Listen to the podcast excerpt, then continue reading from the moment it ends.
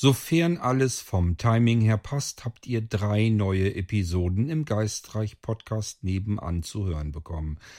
Natürlich, es ist weitergegangen mit Buch Nummer 5, eurem Lieblingsbuch Freunde der Zukunft. Das Kapitel 5.28, die Wiedergeburt, haben wir aufgeschlagen. Dann sind wir mit den Reisenden erneut unterwegs gewesen in der 4.3 und 4.4.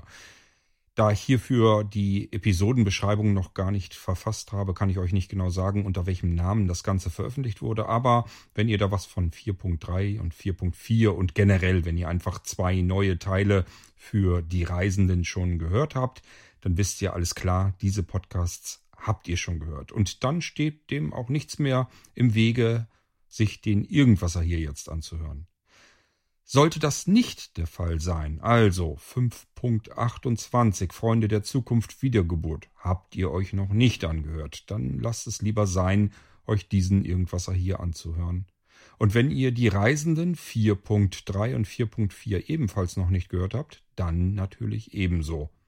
Denn sonst würdet ihr euch den Spaß, die Freude am Geistreich Podcast nehmen. Denn dies hier ist wieder eine Drumherum-Folge. Es geht also um genau diese drei Episoden, wir starten mal zunächst mit einem neuen Titelmusikstück.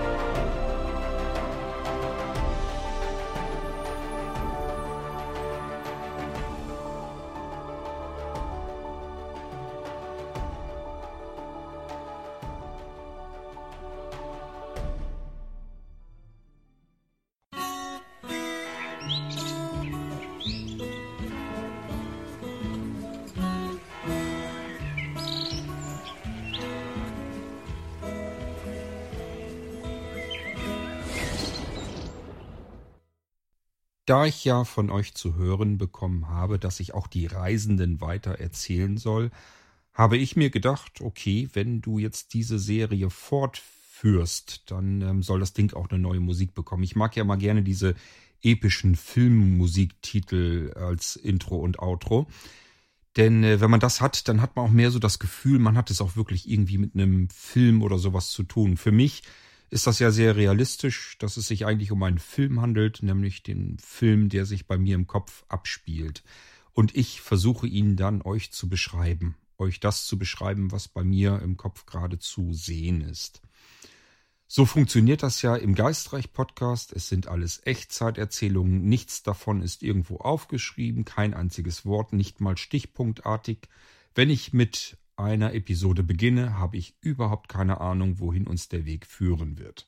Manchmal habe ich so ein paar Ideen, wo ich sage, okay, ähm, das willst du irgendwie dann noch mit unterbringen. Das funktioniert aber oftmals überhaupt nicht. Jedenfalls dann nicht in der Episode, sondern vielleicht erst ein oder zwei Episoden später.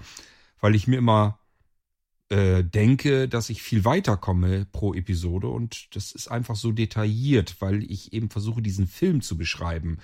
Das würde mir, wenn ich ein Buch schreiben würde, wahrscheinlich gar nicht passieren. Aber dadurch, dass ich diesen Film ablaufen lasse und versuche, alles festzuhalten, was sich vor meinem geistigen Auge gerade abspielt, ähm, kommt da sehr viel Inhalt bei heraus, also sehr viel Details, die ich dann alle versuche, euch irgendwie mit zu überliefern. Und dadurch komme ich in den einzelnen Episoden tatsächlich ein bisschen lahmarschig voran. Aber ich hoffe, es macht euch nichts aus und ihr habt Freude daran, euch die Geschichten dann trotzdem anzuhören. Wenn ich dann jedenfalls so denke, okay, das ist eine Serie, die willst du fortsetzen, da willst du weitere Teile dranheften, dann denke ich, ähm, kann man das auch mehr wie so ein Film klingen lassen. Ich will damit gar nicht sagen, dass ich das, dass mir das wirklich gut gelingt. Also ähm, ich mache diese Echtzeiterzählung und ich sage ja auch jedem, der denkt, das ähm, könnte man besser machen, der soll es dann erstmal bitte selbst besser machen. Das ist nämlich wahrlich nicht so einfach. Setzt euch mal vor ein Mikrofon und erzählt eine Geschichte, die nirgendwo aufgeschrieben steht, sondern einfach nur eine Geschichte, die ihr bei euch im Kopf in dem Moment gleich ablaufen lasst. Das ist nicht so einfach. Ich ähm, rate jedem dazu, das auszuprobieren, denn auch wenn es nicht einfach ist, ist es eine Herausforderung, so ein bisschen wie so ein Geschicklichkeitsspiel und macht enorm viel Spaß. Also mir macht es Freude, euch Geschichten zu erzählen. Das ist wahrscheinlich auch meine einzige Motivation, denn besonders viel Motivation kriege ich von euch ja nun auch wieder nicht zurück. Also von daher seid froh, dass es mir Freude macht, euch Geschichten zu erzählen.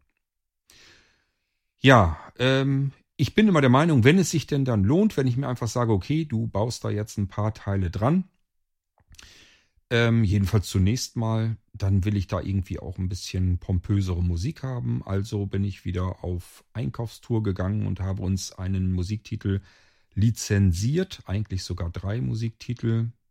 Ja, die kosten immer so um die 10 Euro.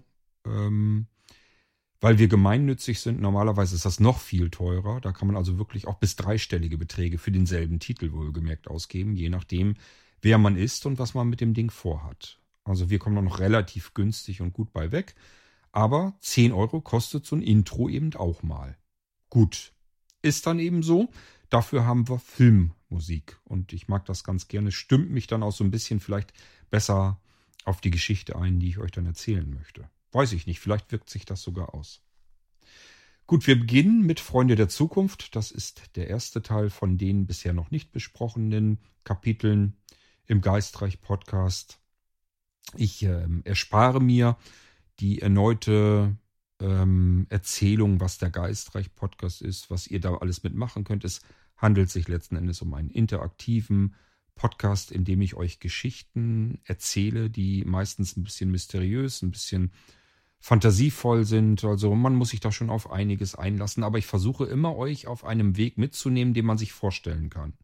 Also man schlittert quasi von immer von einer normalen Situation, wie sie ein jeder kennt, also von einem normalen Leben, in eine Welt, die vielleicht ja auch wirklich wahr sein könnte. Wir wissen es einfach nicht, weil wir in diese Geschichte sonst nie hineingeschlittert sind. Ja, also das passiert alles im Geistreich-Podcast. Unterschiedlichste Geschichtsstränge, immer wieder mal ein Kapitel dran gehaftet.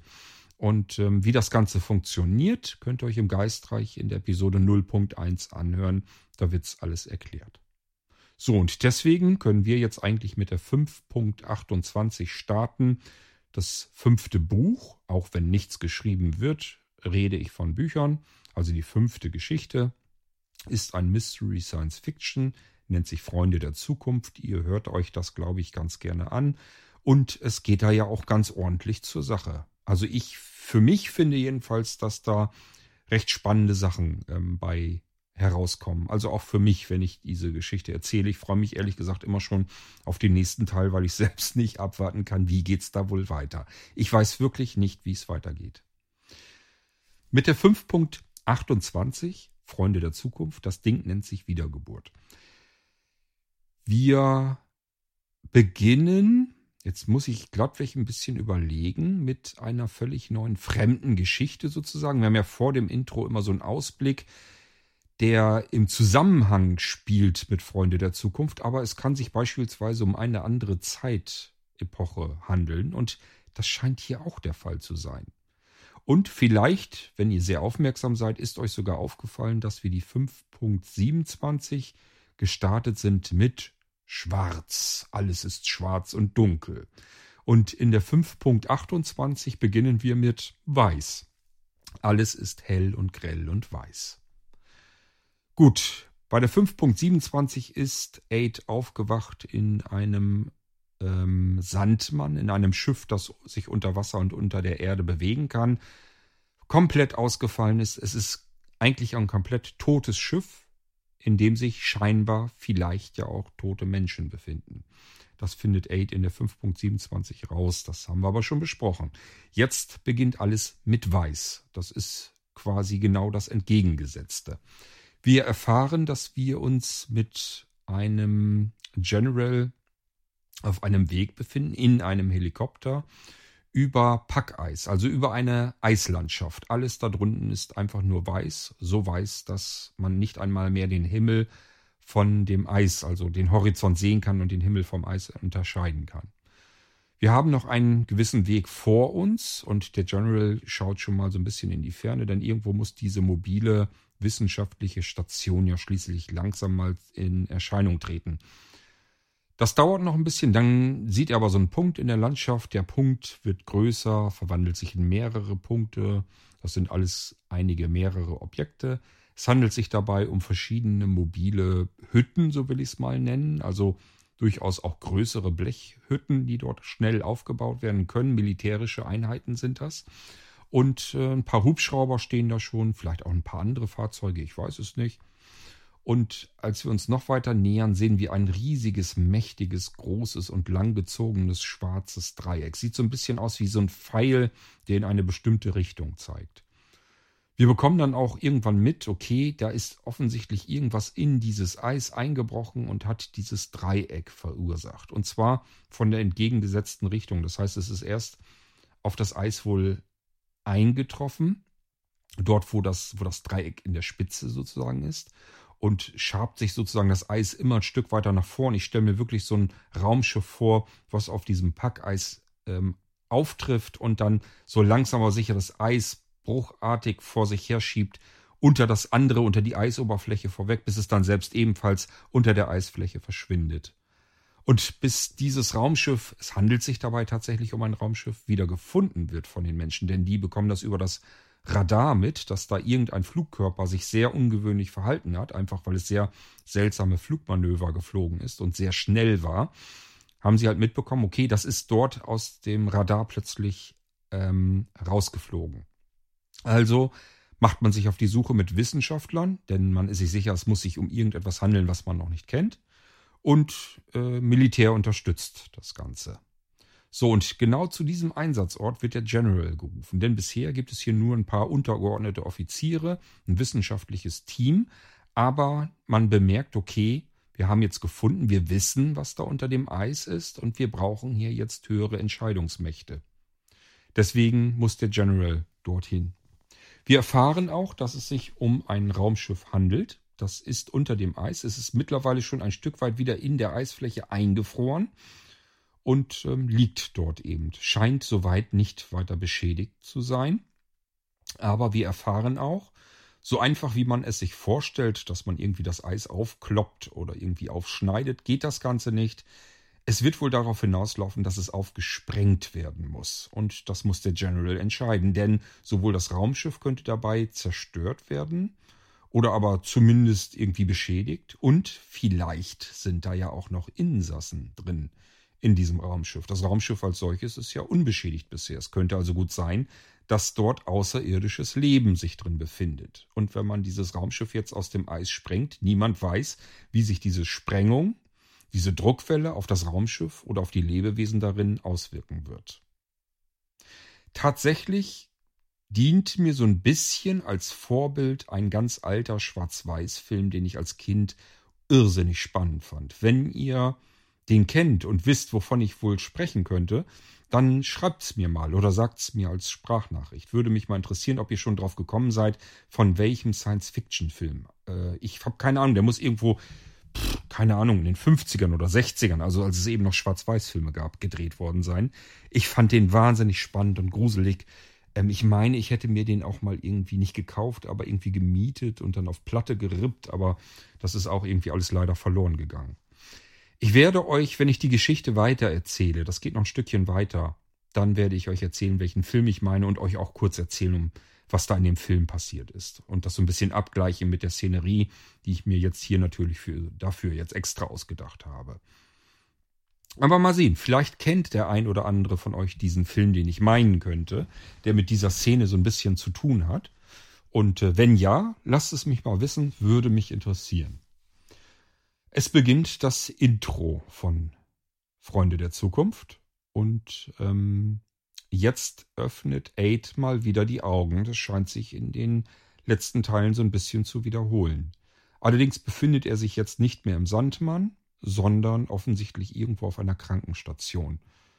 Es erinnert ihn so ein bisschen an die Räumlichkeiten, die er schon von Atlantis kennt und damit vermutet und hofft er einfach, dass er in der Krankenstation von Atlantis gelandet ist. Allerdings fehlt ihm da ein bisschen was. Er erinnert sich nur daran, dass die ähm, dass Rieger und er und die anderen in diesem Sandmannschiff abgeschleppt wurden. Und Rieger hatte ihm ja noch erzählt, ähm, könnte Problem geben mit Lima, dem Zentralcomputer von Atlantis, dass die uns nicht reinlassen weil wir keine Energie mehr haben und wir keine Möglichkeit haben, erstens Daten zu messen. Und selbst wenn wir sie messen könnten, an Lima zu übermitteln, damit der entscheiden kann, dürfen wir rein nach Atlantis, sind wir also keine Gefahr? Oder sind wir immer noch eine Gefahr, dann sollten wir natürlich möglichst nicht nach Atlantis rein. Lima ist ein Computer, der entscheidet relativ trocken und nüchtern und sagt sich einfach Atlantis, viele Menschen, in einem Sandmann wenige Menschen. Und wenn diese wenigen Menschen eine Bedrohung für die vielen sind, dann lassen wir das Ganze nicht rein. Kurze Störung und ich habe mich ein bisschen anders hingesetzt. Wollen wir mal schauen, wie geht's weiter. Also, wir befinden uns, glaube ich, auf der Krankenstation in Atlantis. Jedenfalls bekommt Aid so nach und nach davon was mit. Erstmal sieht er nur zwei Frauen, etwas schemenhaft und stellt dann irgendwann fest, okay, das sind Jon und neu, die sich über ihn beugen und irgendwie wirres Zeug sabbeln, womit dem er erstmal gar nichts anfangen kann. Irgendwann döst er dann wieder weg. Er wird offensichtlich irgendwie narkotisiert und ähm, ist dann erstmal wieder weg von der Bildfläche und wacht dann irgendwann später wieder auf. Weiß aber nicht, wie viel Zeit jetzt dazwischen vergangen ist. Jetzt ist der Raum aber leer und er fühlt sich so, als wäre er aus einem sehr tiefen, festen Schlaf aus einem sehr langen Schlaf aufgewacht, fühlt sich absolut ausgeruht, ausgeschlafen, richtig gehen fit, so wie er sich schon lange nicht mehr gefühlt hatte.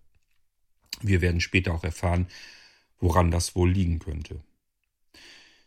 Ja, aber es ist niemand da, so richtet er sich auf, setzt sich hin, guckt sich um und steht dann schließlich auf, geht raus aus dem Raum und landet in einem Gang. Den Gang geht da ein Stückchen lang und ist sich jetzt mittlerweile auch ziemlich sicher, dass er auf dieser Krankenstation in Atlantis war, denn hier hat er sich schon mal befunden. Also er kennt das hier so ein bisschen.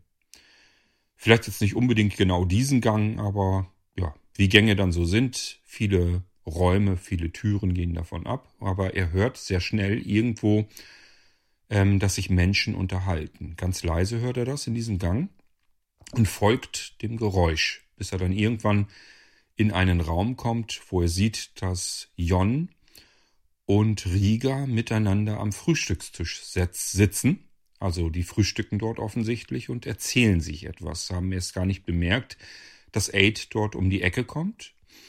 Ja, Jon sagt, äh, dass sie sich ähm, kümmern möchte um Erik und dabei neu ablösen möchte. Die kümmert sich wohl schon die ganze Nacht um Erik.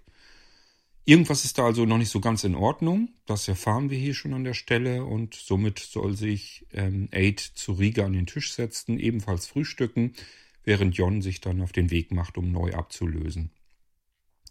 Und somit fängt dann Riga an zu erzählen, was die letzten Tage alles passiert ist. Und Aid und wir als Hörer und Hörerinnen staunen, glaube ich, nicht schlecht, was da alles passiert ist. Offensichtlich war die komplette Besatzung des Sandmanns tot. Wir haben ja in der 5.27 schon mitbekommen, dass äh, die Sauerstoffvorräte in diesem Sandmann äußerst begrenzt sind. Das ist kein Schiff dafür geplant und gedacht, dass man da mehrere Tage unterwegs ist. Man soll ja eigentlich nur mit dem Ding durchs Wasser durch, durch den Sand durch und überall kann das Teil dann auch wieder Sauerstoff ähm, herauspumpen. Das heißt, es kann sich selbst mit Sauerstoff von außen versorgen, egal ob es im Wasser ist oder im Sand.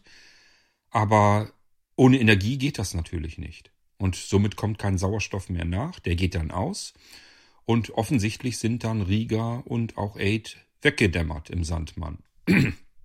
Und haben dann vieles nicht mehr mitbekommen. Wir erfahren, dass ähm, die eigentliche Lösung gewesen wäre, dass Jon im Sandmann 2 ähm, Im Sandmann 2 ist sie gefahren. Ja. Im Sandmann 2 die Klammern hätte lösen müssen, worin sich der Sandmann 1 abgeschleppt befand. Um selbst sich zu retten und in Atlantis hineinzukommen, denn Lima hat tatsächlich die Einfahrt durch die Schleuse verwehrt. Das heißt, Lima hat gesagt, ohne Daten des Sandmann 1 lässt er das Ding hier nicht rein, weil könnte ein Risiko sein. Man weiß ja nicht, was jetzt passiert ist, ob der Secure-Bot beispielsweise immer noch ähm, ein Risiko für Atlantis ist, also lässt er die da nicht hinein. Jon will aber noch nicht aufgeben und erinnert sich daran, dass sie ein neues Bohrsystem haben. Das befindet sich aber ja nun in Atlantis. Jetzt haben wir ein Problem. Entweder sie müsste die Klammer lösen, dann würde der Sandmann 1 wieder auf Grund zurücksinken, damit sie dann nach Atlantis reinkommt. Oder aber, ja, sie kommen dann nicht rein und sie kommt an das Bohrsystem nicht ran. Was macht sie? Wir haben ja hier es mit einer Schleuse zu tun, sozusagen mit der Kuppel von Atlantis, durch die man eindringen kann. Sofern Lima äh, dafür sorgt, dass man die Kuppel mit dem Sandmann an dieser Stelle durchdringen kann. Und somit macht Jon etwas ganz Abenteuerliches. Sie geht sozusagen, sozusagen mit einem Teil des Sandmann 2 in Atlantis hinein. Also nur so ein paar Meter, gerade so viel, dass sie aus dem Sandmann 2 aussteigen kann und das Bohrsystem besorgen kann. Das holt sie dann an Bord. Und währenddessen müsst ihr euch so wirklich vorstellen, der Sandmann 2 steckt so halb in Atlantis in der Kuppel drin, so dass Jon eben aussteigen konnte. Und der ganze Rest, also die andere Hälfte oder das Viertel oder wie viel auch immer vom Sandmann 2 samt der Halteklammer mit dem Sandmann 1 darin ist draußen vor der Kuppel. Darauf hat sich Lima zumindest noch eingelassen, dass das möglich ist. Immerhin. Gut.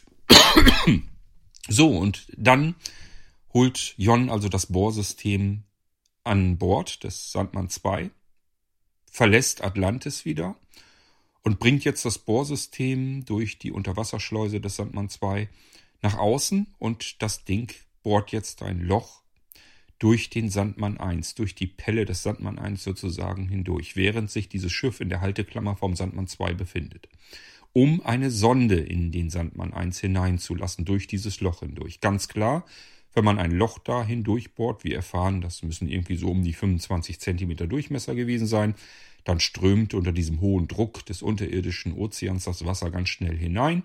Das heißt, dieses Boot wurde geflutet. Der Sandmann 1 wurde geflutet. Aber das war zu dem Zeitpunkt ohnehin kein Problem mehr, denn die ganze Besatzung darin war schon seit über 24 Stunden tot. Der Sauerstoff war am Ende, somit sind alle kläglich dort darin erstickt. Aber zum Glück waren sie erst bewusstlos, sind dann also im Schlaf einfach erstickt.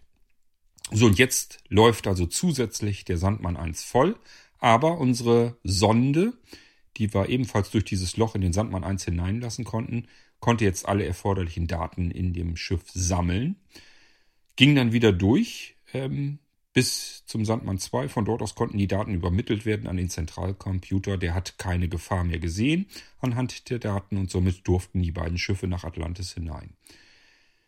Dann mussten die toten Kameraden natürlich regeneriert werden. Das haben wir ja schon mal mit Antonio erfahren, dass das geht, wenn es keine massiven körperlichen Verletzungen gab und verschiedene andere Dinge, äh, also Parameter einfach stimmen und der Tod noch nicht zu lange her ist, der Körper noch nicht zu sehr abgebaut hat, dann kann man einen toten Menschen in der Zukunft wieder regenerieren. So, Dafür muss man in Regenerationstanks, da waren die offensichtlich drin, die Freunde, beziehungsweise sind es zum größten Teil immer noch, denn wir erfahren auch, dass sowohl Grenet als auch Erik bisher noch nicht wieder unter den Lebenden sind. Ohne maschinelle Hilfe sind sie nicht in der Lage zu überleben. Sie können nicht atmen, das Herz schlägt nicht. Ja, also darum muss sich noch gekümmert werden. Die sind immer noch nach wie vor tot. Wer allerdings schon regeneriert war, weil die einfach in einem besseren Zustand insgesamt waren, war Aid und Rieger. So, und die beiden sitzen jetzt also am Frühstückstisch. Dadurch kommt das Ganze zustande. Das heißt, Aid erfährt hier, dass er von den Toten auferstanden ist. Und das erklärt übrigens auch, warum die sich so fit fühlen. Ich stelle mir dabei einfach vor, wenn ein Mensch, dessen Zellen regeneriert werden, dann ähm, aus diesem Regenerationszyklus herauskommt, dass der sich einfach wie neu geboren, wie frisch fühlt. Also als wenn man wirklich absolut perfekt ausgeschlafen hat. So stelle ich mir das vor. Und das ist eben der Zustand, in dem Aid dann aufgewacht ist. Wir bekommen auch mit, dass Aid am Frühstückstisch irrsinnig sich das Algenbrot in den Mund stopft, hat also einen irrsinnigen Hunger und Ähm, Rieger erklärt ihm, auch das ist nach einer Regeneration relativ normal. Die neuen Zellen äh, schmachten eben nach Energie, wollen Nahrung aufnehmen und deswegen ist der ganze Körper darauf aus, jetzt eben möglichst schnell an Nährstoffe heranzukommen. Deswegen hat man diesen irrsinnigen Heißhunger nach einer Regeneration. Ja, das ist im Prinzip erstmal so das, was wir in diesem Teil erfahren in 5.28. Und ähm, ich weiß nicht, ob euch das auch so geht, aber ich finde das im Moment recht spannend, was da so alles passiert. Das sind ja alles Dinge, die kannten wir bisher sicherlich noch nicht. Und ich mag es tatsächlich auch sehr, dass ich ähm, die ganze Geschichte in diesem Detailreichtum erzählen kann. Also ursprünglich hatte ich eigentlich alles das, was ihr jetzt so habt, so ungefähr in der Richtung, hatte ich so in einer Episode geplant. Ich wollte eigentlich, als wir mit dem Sandmann losgeschippert sind, von der unterirdischen Höhle aus, hatte ich eigentlich gedacht, okay, eine Episode und dann sind die wieder in Atlantis. Ich war sogar ein Stückchen weiter. Ich könnte euch jetzt erzählen, wohin die Reise jetzt noch geht. Also ich weiß zumindest so ungefähr die, Recht, äh, die Richtung, wo ich hin will.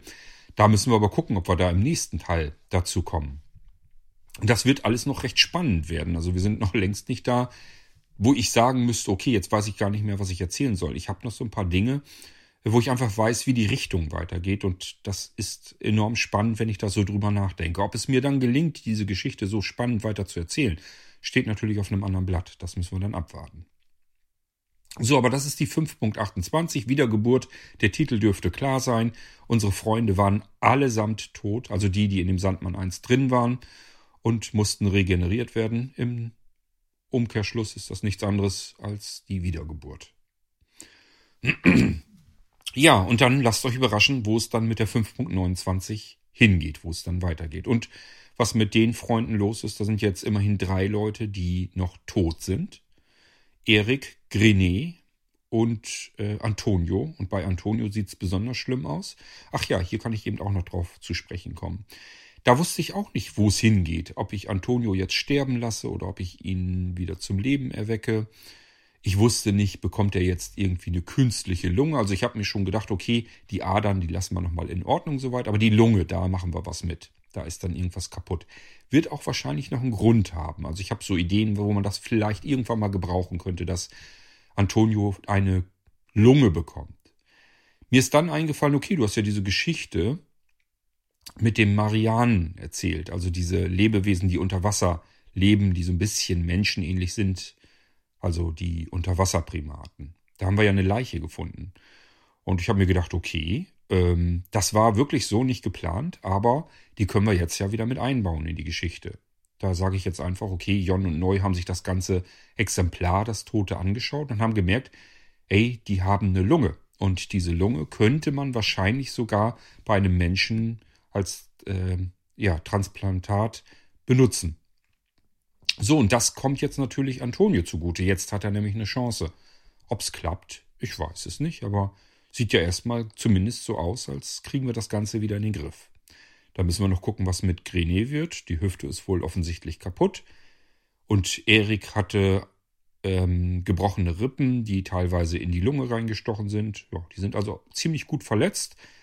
Aber das sieht ja einigermaßen ganz gut aus. Wir haben ja andere medizinische Möglichkeiten in der Zukunft.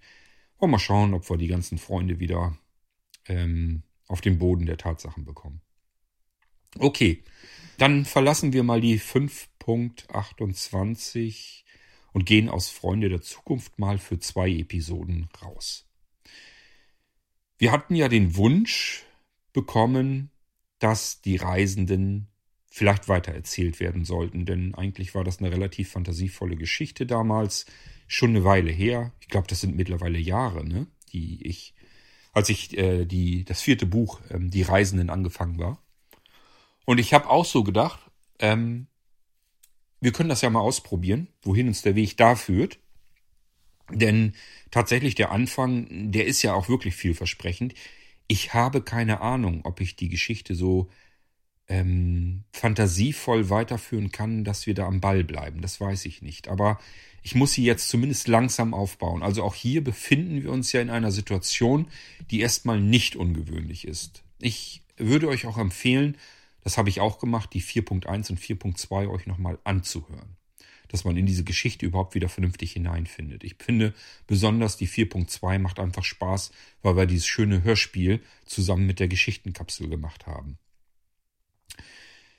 Okay, also wir befinden uns an der Stelle, die ich auch schon angekündigt habe, denn unser Anatur, so heißt der Hauptprotagonist unserer Geschichte, die Reisenden, muss ja noch sein Womax finden. Wenn ihr nicht wisst, was ein Womax ist, dann hört euch eben die Episoden noch an. Es ist sozusagen ein Begleiter, gleichfalls ein Werkzeug, das die Reisenden gut gebrauchen können auf ihren Reisen. Und ähm, Ant, ähm, Antoni, wie hieß er denn jetzt? Anatur. Ich muss, ich komme jetzt echt mit den Namen dann auch langsam durcheinander. Ähm, Anatur muss seinen Womax erstmal finden, denn dieses Womax ist so ein bisschen herrenlos. Es denkt ja immer noch, es gehört zu Ferdinand. Und ähm, der ist aber ja verstorben. Das war ja der Onkel von Anatur. Und deswegen hat äh, Anatur dort auch das Haus geerbt, zusammen mit dem Smart Control und eigentlich auch dem Womax. Aber dieses Womax muss erstmal begreifen, dass es Ferdinand nicht mehr gibt und dass Anatur der neue Besitzer ist. Wir haben zwei Teile, die direkt miteinander zusammenhängen. Ich war erst am überlegen, ob ich das alles in einen Teil reinstopfe, habe dann aber einfach gedacht, ich mache lieber zwei kürzere Teile, denn äh, sonst hätte ich mich zum Schluss hin beeilen müssen. Ähm, es wurde nämlich schon hell hier, also ich mache das ja nachts, wenn ich die Ruhe dafür habe, nehme ich auf. Und dann hätte ich relativ abrupt da irgendwo das Ganze noch irgendwie mit reinbringen müssen und vielleicht dann doch anhalten. Deswegen hatte ich gedacht, okay, du endest das Ding hier jetzt, machst ein Outro hinten dran und dann machst du den restlichen äh, Teil des ähm, eigentlich ja dritten Teiles dann, haust du hinten als neue Folge dann dran. So habt ihr dann zweimal etwas über eine halbe Stunde. Ich denke, das ist aber auch ganz in Ordnung. Es ist da jetzt natürlich nicht so wahnsinnig spektakulär, denn wir sind auf der Suche nach dem Womax und wir erfahren erstmal im Teil 4.3, dass Anatur so ein bisschen dieses Gefühl übermannt. Er möchte nochmal dieses irrsinnige, machtvolle Gefühl verspüren, ähm, durch die Luft so ein bisschen schweben zu können. Und deswegen, er sitzt da auf dem Gartenstuhl, guckt in die Sterne und ähm, denkt so einfach, okay, die Sterne sind jetzt eigentlich gar nicht mehr so weit weg. Wenn ich dahin wollte, könnte ich das jetzt wahrscheinlich tun. Er sagt sich aber, okay, ich probiere jetzt zumindest mal mit meinem Gartenstuhl hier so ein bisschen über die Terrasse zu schweben. Und ähm, wir begleiten Anatur durch seine chaotischen Gedankengänge. Mir war das tatsächlich so ein bisschen erstmal wichtig, wie würde ich mich fühlen, wenn mir sowas passieren würde? Welche Gedanken würden sich dann bei mir abspielen? Und da wollte ich einfach mal dieses ganze Nachdenken so ein bisschen mit in die Episode reinnehmen. Das ist natürlich nicht so aufregend und spannend, als würden wir jetzt irgendwas ganz Aufregendes, Tolles, Fantasievolles erleben. Aber ich will mich einfach langsam wieder an diese Geschichte herantasten. Und ich sag ja, ich will vor allem euch auch immer mitnehmen aus einer relativ normalen Geschichte, die man sich vorstellen kann, weil man hat selbst ein relativ normales Leben und Anatur wusste vorher ja auch von nichts und stapft jetzt irgendwie so nach und nach in diese völlig verrückte Geschichte hinein. Und das ist ein Prozess, den möchte ich gerne ebenfalls in dieser Geschichte mit unterbringen. Deswegen haben wir jetzt mal vielleicht eine etwas langweiligere Stelle, in der Anatur einfach so ein bisschen nachdenkt. Wir erfahren aber dann auch, ähm, ja, dass er zum Beispiel die Treppe nochmal runterschwebt. Er versucht dann auch sich den Kaffee, statt dass er ihn halt traditionell kocht, zu erdenken. Und ähm, irgendwie funktioniert das aber auch nicht so richtig. Es klingelt an der Tür und Jill wollte uns ja an diesem Tag helfen, wieder das Womax zu finden. Das heißt, er wusste schon, dass es Jill ist. Und ja, er lässt sie sozusagen herein. Die beiden setzen sich in die Küche und unterhalten sich auch noch eine ganze Weile über dies und das. Ähm, ich habe dann erst auch so überlegt, willst du dieses Thema Geld als eigenständiges Thema mit in die Reisenden hineinbringen? Hab mir dann aber gedacht, das wäre ja durchaus ein berechtigter Gedankengang. Also ich muss mir ja überlegen, wenn ich jetzt nicht mehr für meinen Unterhalt sorgen kann oder will, weil ich zu den Reisenden gehöre. Mit Reisen ähm, kann man üblicherweise normalerweise kein Geld verdienen. Also sind das alles Gedanken, die sich Anatur natürlich auch macht. Denn er hat ein Haus abzuzahlen und er hat ein normales Leben zu führen. Alles kostet Geld und er macht sich eben die Gedanken, wo kommt das Geld jetzt her? Und dann muss Jill ihm erstmal erklären, du Geld ist jetzt eigentlich nicht mehr das Thema. Jedenfalls nicht für die Reisenden, denn das holt man sich einfach aus verschiedenen Quellen, bezahlt davon das, was man braucht und dann ist es im Prinzip wieder im Geldkreislauf zurück. Und man kann vielleicht sogar hier und da noch was Gutes tun. Jill erzählt zum Beispiel, dass sie sich ein kleines Häuschen mitten in Prag gekauft habe, die haben direkt äh, oder hat direkt an der Moldau einen Berg hoch.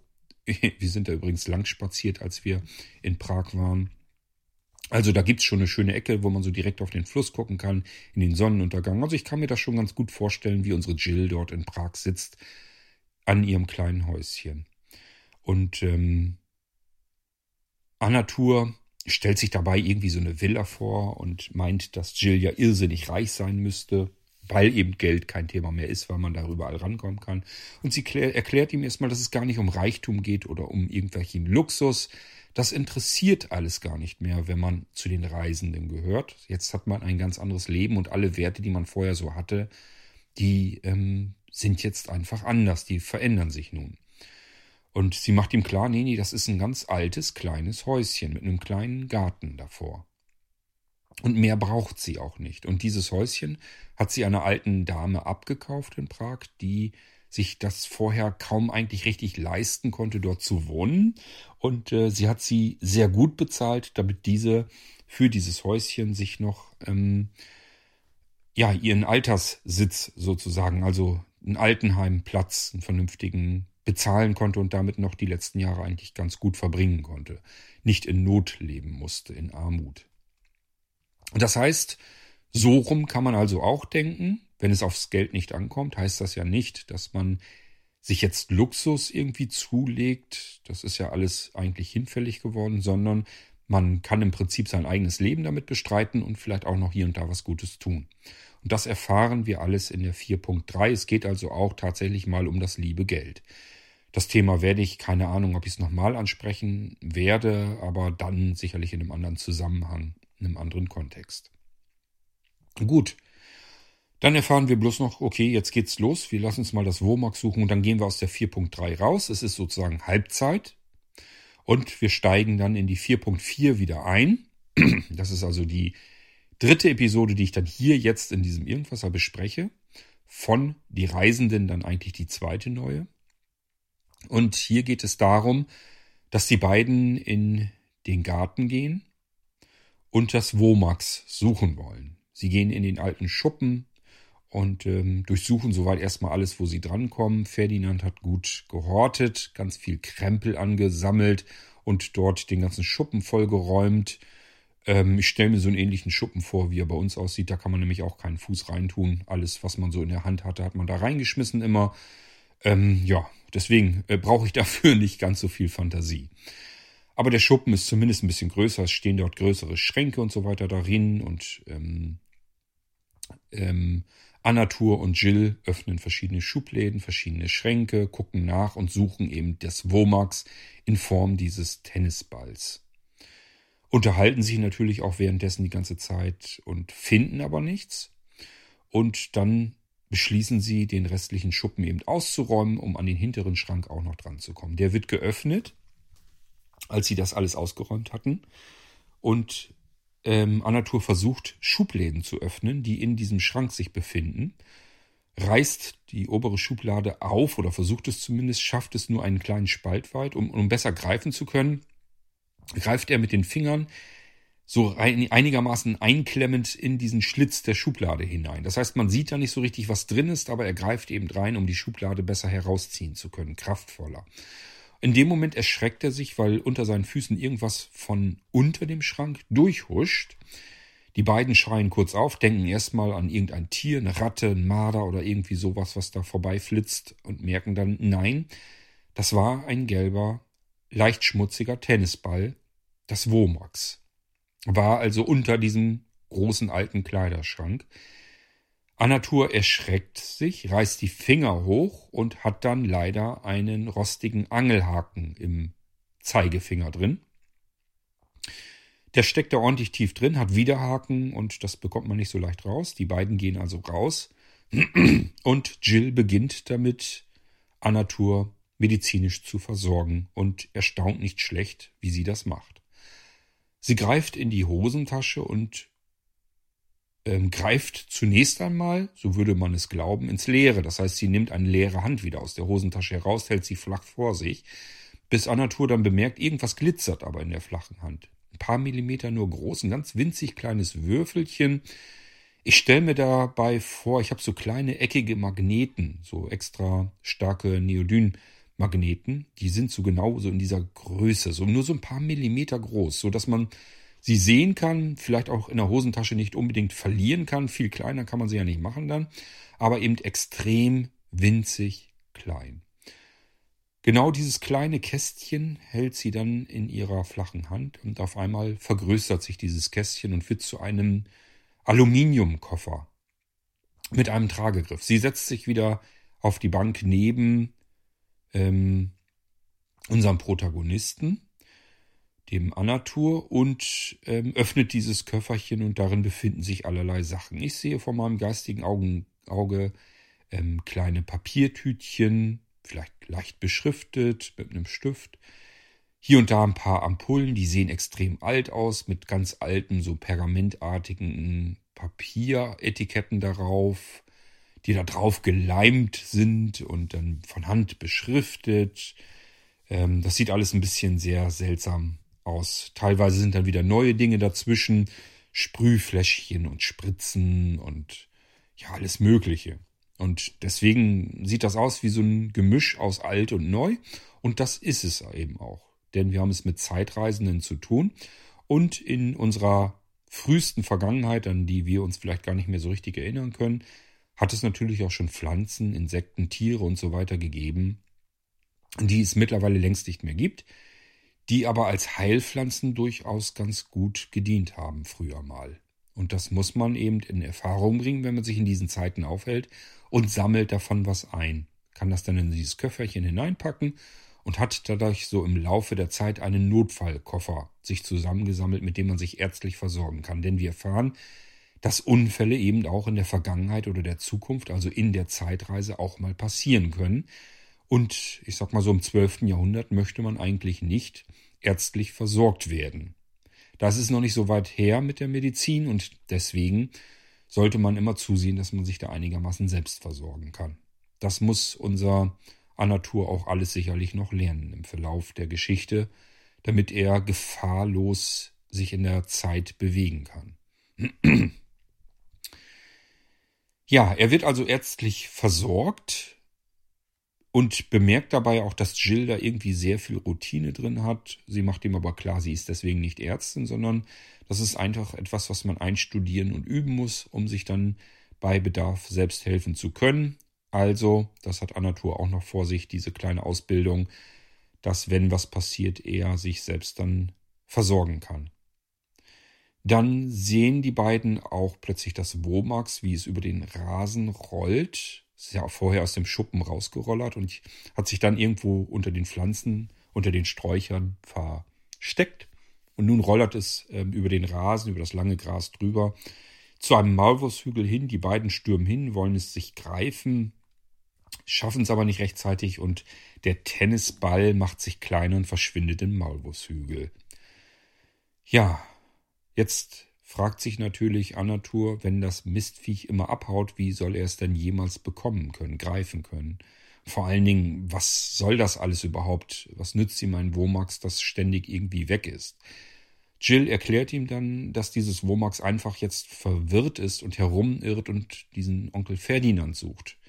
Es muss erstmal begreifen, dass es jetzt zu Anatur gehört und er soll sein Master Control in der Hosentasche benutzen, um mit dem Womax in Kontakt zu treten. Das tut Anatur dann auch und es funktioniert. Ganz zum Schluss der Episode bekommen wir mit, wie das Womax aus dem Loch heraus rollt, so will ich es mal nennen, sich wieder auf eine normale Größe eines Tennisballs verwandelt und Anatur nimmt es auf in die Hand. Und die beiden haben sich nun gefunden. Also Happy End mit der 4.4. Das Womax ist gefunden und hat jetzt begriffen, alles klar, ich gehöre jetzt zu Anatur.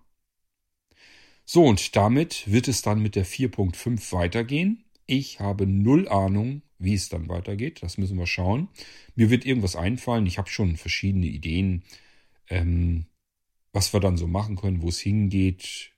Ähm, ja, da muss ich aber erstmal noch so ein bisschen gedanklich mit schwanger werden. Und ich will ja auch erstmal in der fünf, ähm, fünften Geschichte auch wieder ein Stückchen vorwärts kommen, denn das interessiert mich im Moment am meisten, wie es da weitergeht. Aber wir sind jetzt mit den Reisenden wieder weiter ähm, fortgefahren und wir werden das auch weiterhin dann beibehalten. Mal schauen, wie es dann damit weitergeht. Ich habe, als ich mir die Episoden 4.1 und 4.2 angehört habe, ich habe übrigens bei beiden gedacht, die würde ich heute nie im Leben so mehr machen. Die sind mir fast ein bisschen peinlich. Also gerade dieses ähm, Gesprochene, bevor das Intro ähm, losgeht, finde ich als sehr problematisch, so will ich es mal nennen. Ähm, mich stört es sehr, es ist sehr schlecht gesprochen, es ist schlecht überlegt, es ist schlecht formuliert.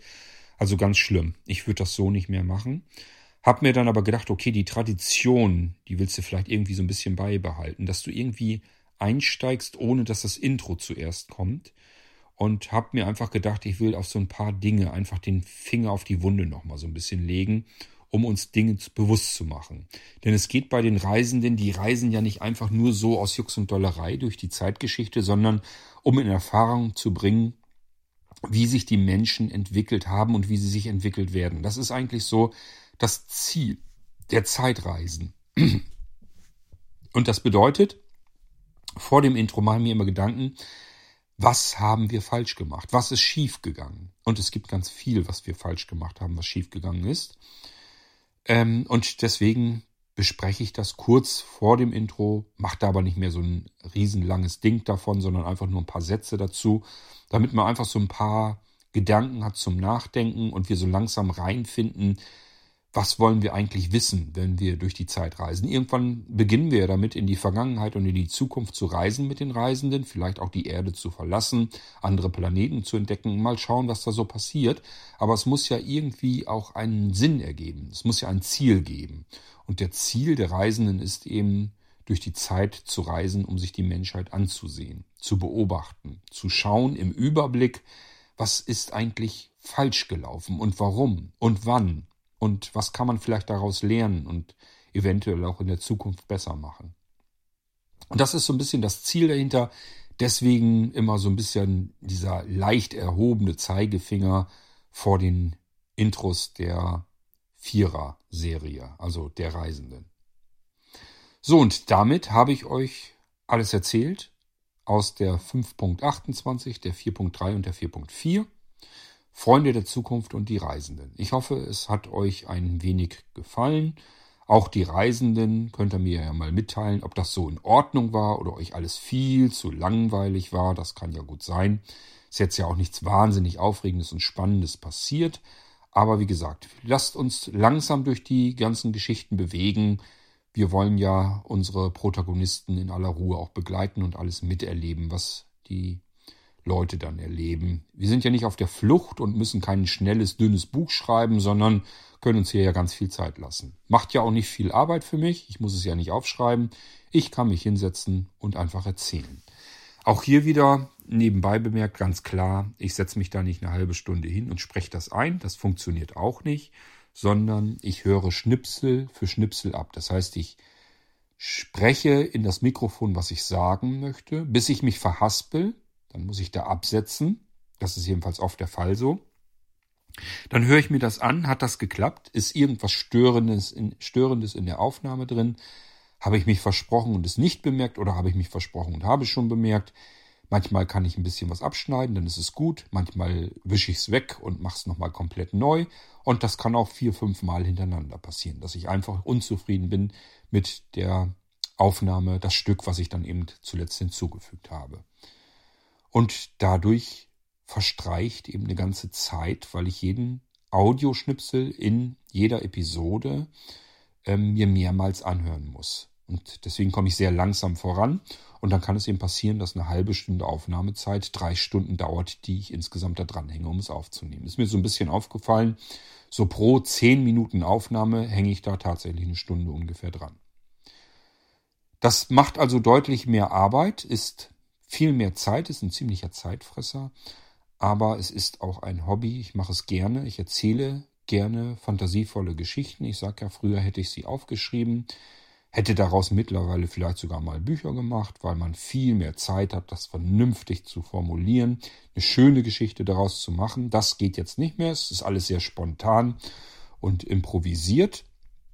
Aber ich hoffe, es geht und ich hoffe, dass ich natürlich auch mit der Zeit so ein bisschen besser werde bisschen Routine bekomme und auch ein bisschen pingeliger werde. Früher, wenn ich mich versprochen habe, habe ich es drin gelassen. Habe mir einfach gesagt, wenn du das jetzt immer alles korrigierst, das dauert alles viel zu lange. Mittlerweile sage ich mir, ist in Ordnung, dann machst du vielleicht kleinere Folgen oder die Folgen sind in einem längeren Abstand, obwohl sie das im Moment ja gar nicht sind. Ähm, also ich versuche mich ein bisschen mehr zu bemühen und ähm, ja, versuche eben das Ganze langsam nach und nach auch besser hinzubekommen. Und ob mir das nun gelingt, kann ich schwer beurteilen. Ich weiß nur, wenn ich teilweise alte Folgen im Geistreich anhöre, dass mir das ganz schwer fällt und ich die ganz furchtbar finde. Das geht mir im Irgendwasser übrigens ganz genauso. Aber ich glaube, dass das ganz normal ist. Das geht, glaube ich, jedem so, wenn er Dinge früher mal gemacht hat und hört sich die wieder an.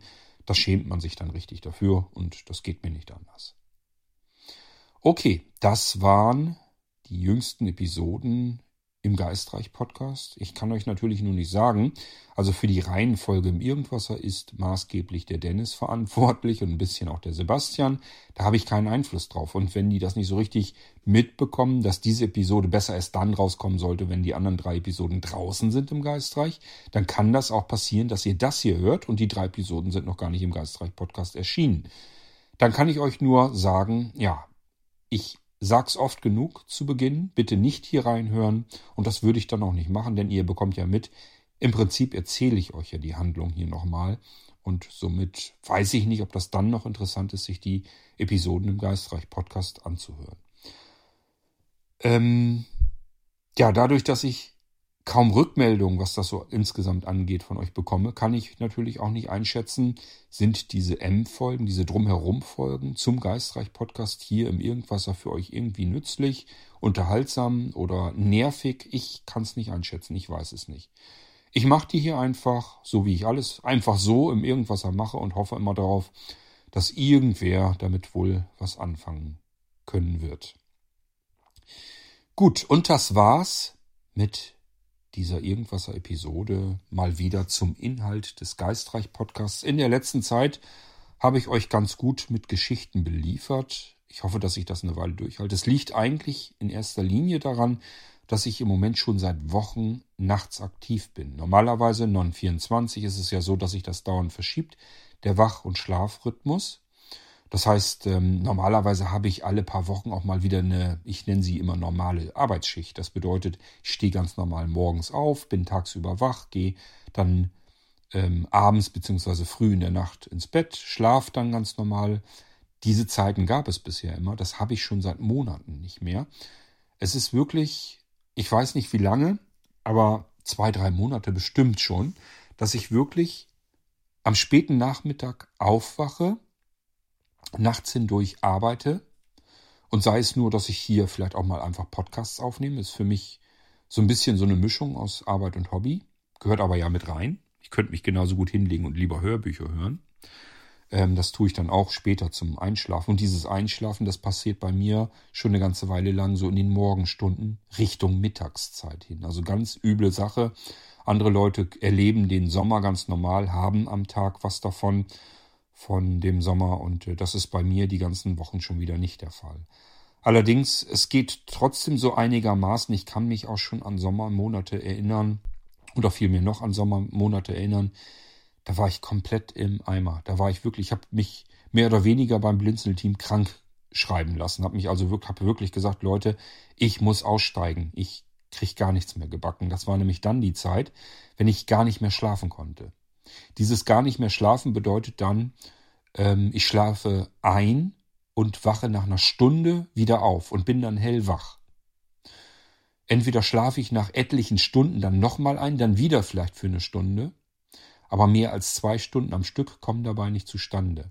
Und das ist kein Schlaf. Das geht dann über mehrere Tage hindurch so. Das ist nur, dass der Körper irgendwie das einigermaßen durchhält, aber man kann sich auf nichts mehr konzentrieren. Es geht gar nichts mehr. Man kann nicht mehr vernünftig arbeiten und nichts. So, und äh, wie gesagt, das hatte ich auch schon. Das ist besonders oft mir in den Spätsommermonaten aufgefallen, also so wie jetzt. Ich nehme das hier im August auf.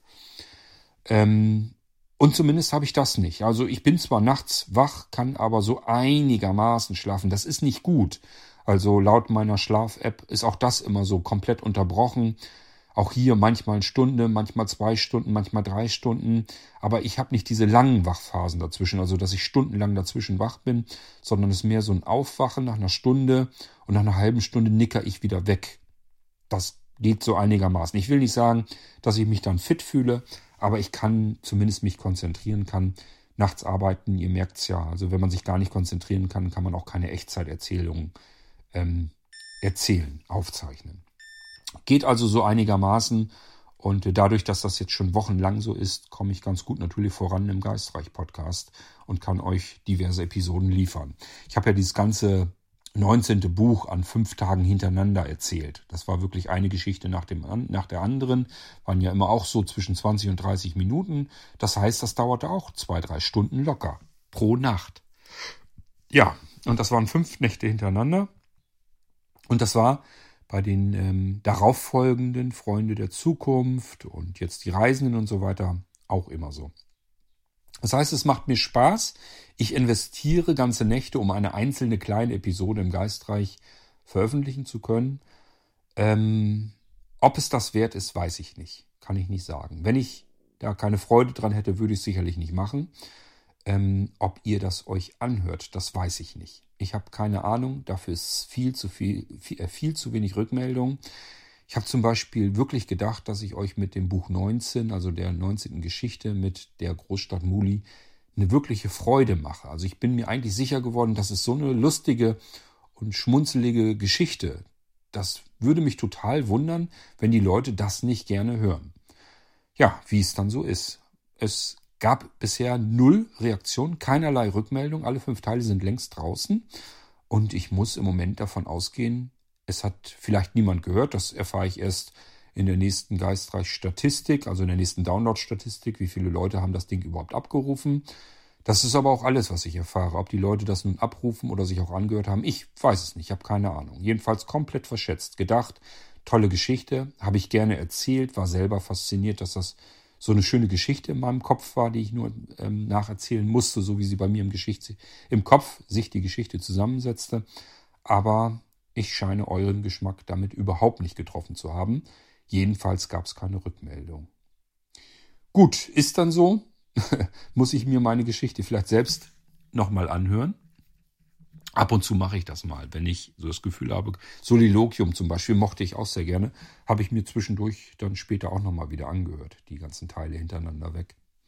Also ich höre mir die Geschichten dann durchaus auch selbst mal an. Okay, naja, aber bei Freunde der Zukunft gibt's ja noch hier und da mal ab und zu ein Lebenszeichen von euch, dass ihr die Geschichte ähm, gerne verfolgt. Ob das immer noch so der Fall ist oder sich verändert, das weiß ich natürlich auch nicht. Ähm, aber da muss ich wohl mit leben. Das ist wohl einfach so und das ist wohl normal. Ich sage ja immer, wenn man podcastet, Tipp an alle diejenigen, die sich überlegen, ob sie auch mal einen Podcast machen wollen. Macht den nur, wenn es euch scheißegal ist, ob ihr Reaktionen bekommt oder nicht. Denn das hält sich immer in Grenzen. Das geht jedem Podcaster so. Ich kenne viele Podcaster, das wisst ihr. Ich habe viele auch schon hier interviewt und so weiter. Und äh, das geht allen so. Die Rückmeldungen sind so wenig, so gering.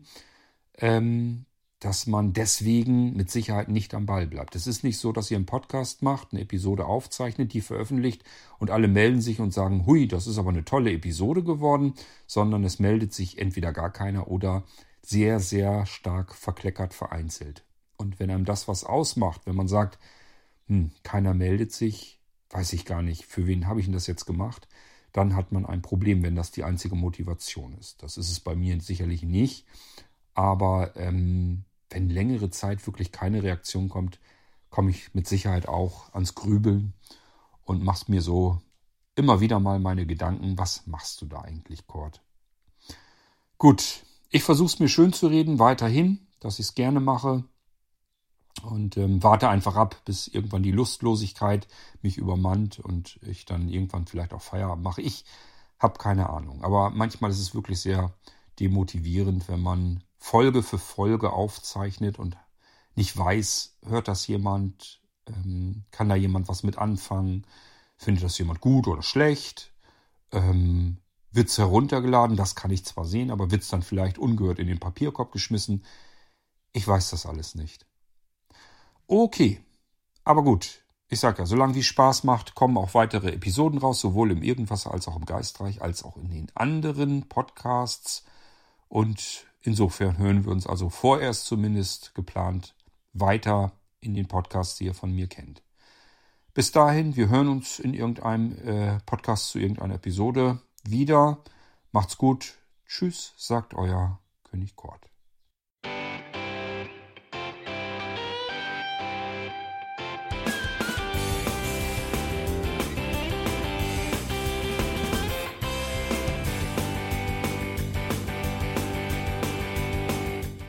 Das war Irgendwasser von Blinzeln.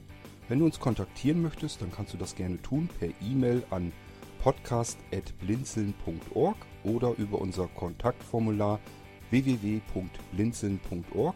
Blinzeln schreibt man in unserem Fall immer mit einem D in der Mitte. Wenn du möchtest, kannst du uns sehr gerne auch einen Audiobeitrag auf unseren Podcast Anrufbeantworter sprechen.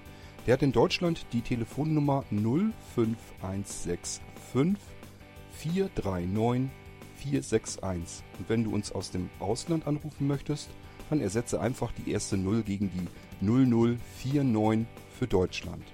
Wir bedanken uns für dein Interesse und freuen uns schon darauf, wenn du auch beim nächsten Mal wieder mit dabei bist.